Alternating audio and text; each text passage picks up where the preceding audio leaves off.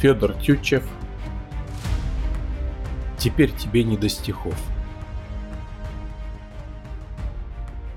Теперь тебе не до стихов. О, слово русское, родное! Созрела жатва, жнец готов, настало времени земное. Ложь воплотилася в булат. Каким-то божьим попущением не целый мир, но целый ад тебе грозит неспровержение. Все богохульные умы, все богомерзкие народы со дна воздвиглись царства тьмы во имя света и свободы.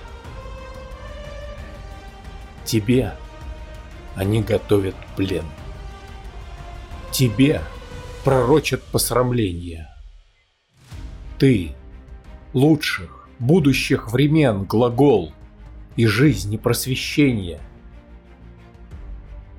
О, в этом испытании строгом, последней в роковой борьбе, не измени же ты себе и оправдайся перед Богом.